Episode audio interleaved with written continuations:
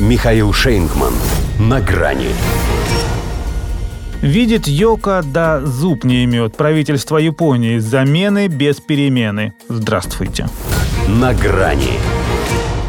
И я так хочу. Решил Фумио Кисида, что тоже кое-что собой представляет и изъявил желание встретиться с Ким Чен Ыном в любое время и без всяких предварительных условий. Ну, во-первых, какой тому резон, если у этого нет ни космодрома Восточный, ни авиазавода в Комсомольске на Амуре, где можно посидеть в кабине произведенного здесь же Су-35, ни даже собственного мнения. Поэтому, во-вторых, ты кто, Кисида? Мог бы риторически поинтересоваться северокорейский лидер, только что поднявший на уши весь западный мир, не потому что не знает, чьих этот Фумио будет, а потому как раз, что хорошо осведомлен, на кого тут работает.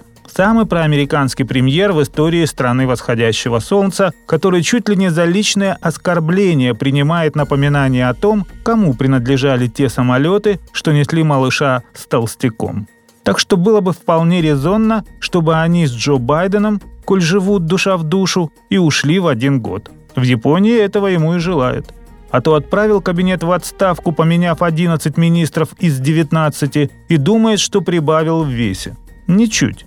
Опрос, проведенный уже после перестановок, показал, что 54% населения считает, что в сентябре 2024 премьер не должен переизбираться на пост председателя Либерально-демократической партии. Половина из них полагает, что ему следует уйти немедленно. И хотя тех, кто сохраняет доверие, все-таки чуть больше, но 35% это критический минимум. А у Кисиды он держится несколько месяцев. Все из-за роста цен, инфляции, низких зарплат. Сброс отработанной фукусимской воды в океан тоже не добавил ему вестов. Вот он решил перелить из пустого в порожнее, создав видимость свежей струи. Фокус с перестановками в кабине, кстати, проделывает уже третий раз за два года. Хотя и предыдущих хватило, чтобы японцы, даже не зная батин Крылова, поняли, что проблема совсем не в том, кто где сидит, если не хватает главного. Ну или у главного, как в их случае. Прежде, правда, произведенные им замены не носили столь массовый характер.